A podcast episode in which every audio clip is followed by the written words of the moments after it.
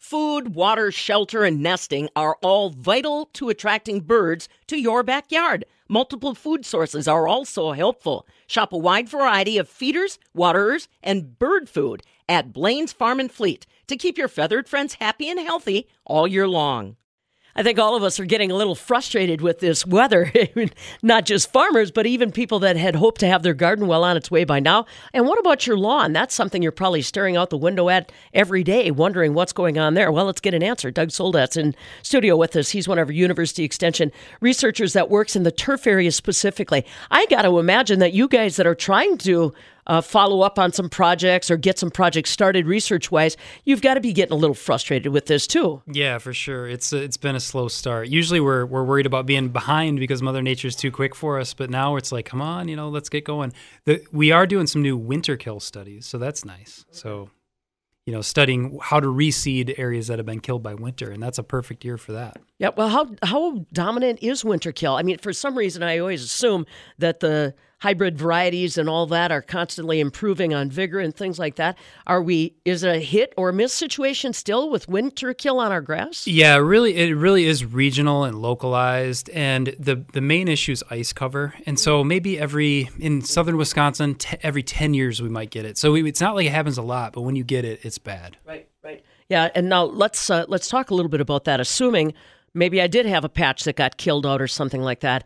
Do I have to completely rip it up, Doug? What are the procedures if I just realize it's dead, it's gone, I got to start again? Yeah, two two good options for this. So, like if you have dog kill spots, yeah. real real common, yeah. size of a dinner plate or larger, I like to totally renovate those. So, scrape away all the dead brown tissue, mm-hmm. um, loosen the soil. It's good if you can bring in some new soil.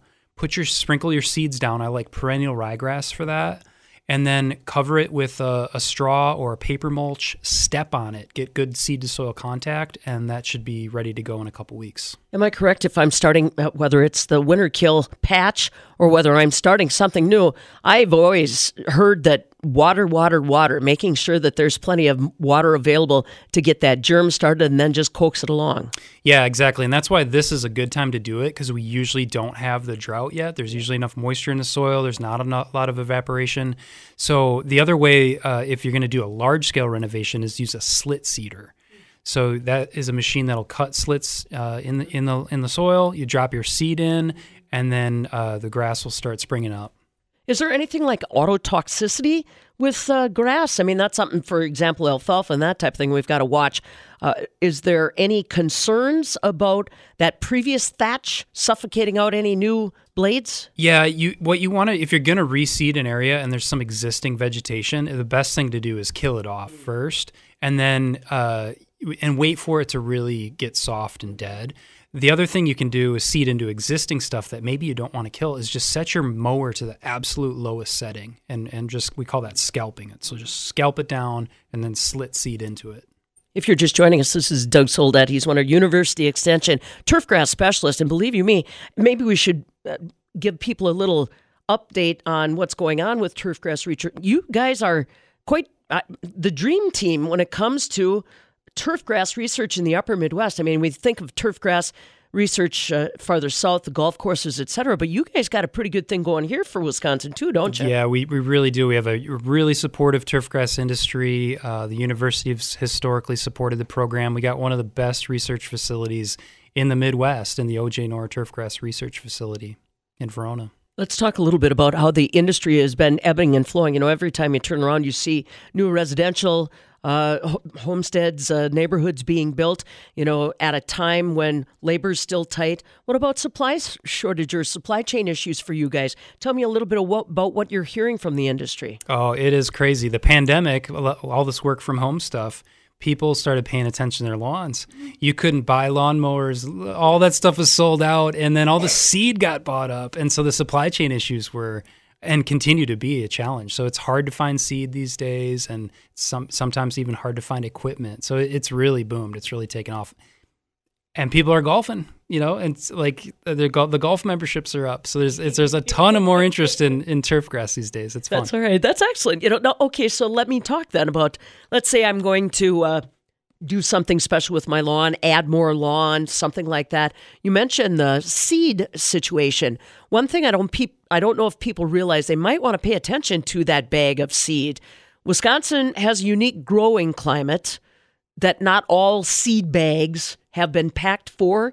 Can you give us a primer, Doug, on what we need to think about when we're trying to select that seed to maybe get a new patch growing? Yeah, that's a that's a really good consideration. So the the you cheapest is usually kind of scary. So you you might look at some of these prices, five, six, seven dollars a pound, and say that's a lot of money. I can buy this stuff for two dollars a pound.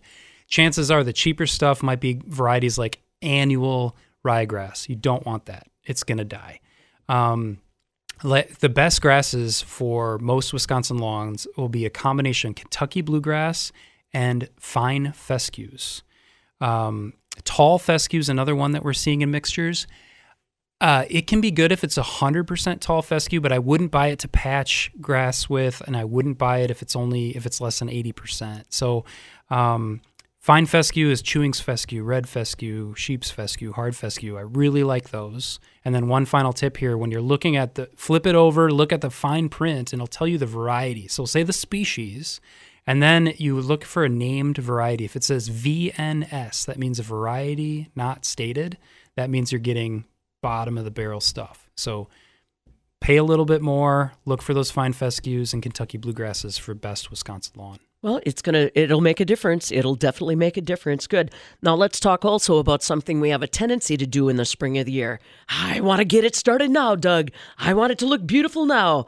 Bring on the fertilizer. Tell me a little bit about how you caution people, especially with the erratic weather that Wisconsin's been seeing lately, between the temperatures and the unknown amount of rain that can be coming through. How do you how do you coach them up on fertilizer? Yeah, so this one's a little bit hard for people to swallow because the best time to think about fertilizing your lawn is when you're thinking about winter coming in fall. And so, uh, the, if you're going to fertilize one time a year, you should do it around Labor Day and that provides fertility through the fall and enough to kick you into gear the next spring. But most people think, oh, yeah, we get excited in the spring. That's when we want to get. But right now, the only thing that I would be thinking about here in in late April, early May is crabgrass prevention. If you got a history with crabgrass, I really like to prevent that stuff because it it it, it creates bare soil, all kinds of problems. So that timing is now when the forsythia bushes are in full bloom um, you really don't want to think about your first fertilizer application until Memorial Day. So if you look when the grass starts to green up everywhere, even areas that don't get fertilized, it's bright green, and it'll, it'll retain that greenness into usually about mid-May, and that's when you start to lose that green color from the early spring. That's when you want to think about fertilizing. I get a little concerned though when I see uh, some folks that are very zealous about that fertilizer, and they might be out there with a push spreader, or maybe we're going to just free pour. We're going to just take a handful and sling it around. You know, I try to remind them that anything that gets washed off or isn't used ends up ultimately in our storm sewer system. That turns into algae blooms, just like where you point the finger at farmers. Have you ever done like a comparison or tried to help them understand the the rate of fertilizer they may put on their lawn, Doug, versus the fertilizer that a farmer puts on strategically on fields? Yeah, it turns out that the rates are, if you follow university recommendations for a lawn, the amount of nitrogen you put down is in the ballpark with what a farmer might do for corn. And so, just like a, a farmer is paying attention to the weather and the, and, and the timings, that you want to do that as a homeowner too. And so, um, university recommendations are two to three fertilizer applications per year and we call it the holiday schedule. So Memorial Day, Labor Day, uh, and Fourth of July. And if you're going to skip one, Fourth of July is probably one that you can you can leave behind if everything's looking good or if everything's brown. Yeah. Well, we'll talk about that too, I'm sure, as the year unfolds. So I'm back to what we're living with now cold, wet. Does that set us up for any diseases, Doug? Are there any weaknesses that you want people to kind of keep an eye on?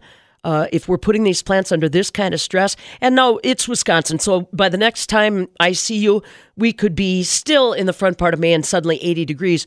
But given this cold, wet business, do you have any concerns about, uh, you know, uh, disease related issues that could develop? Yeah, there's a few cold season diseases that, but not nothing that really warrants treatment. So some one really weird one's called red thread, where you see these like red threads coming right out of the leaf, and it looks like the weirdest stuff you've ever seen.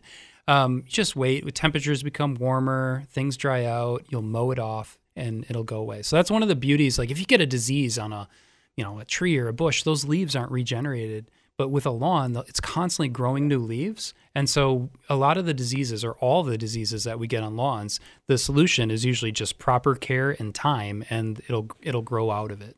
Okay, you're going to send, settle a domestic discussion that I have about mowing.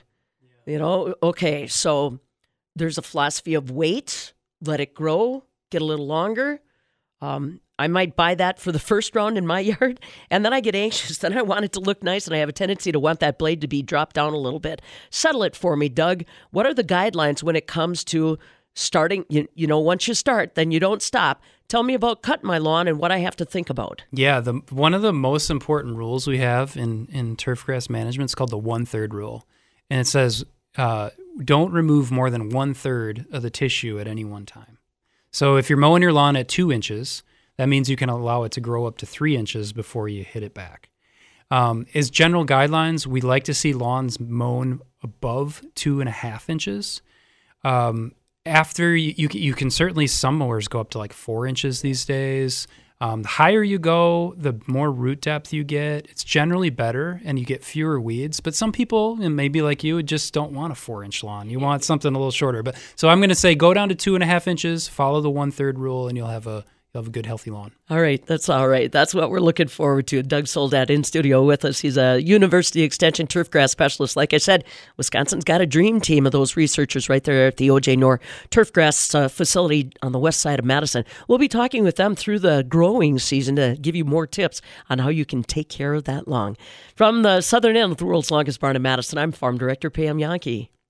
Food, water, shelter, and nesting are all vital to attracting birds to your backyard. Multiple food sources are also helpful. Shop a wide variety of feeders, waterers, and bird food at Blain's Farm and Fleet to keep your feathered friends happy and healthy all year long.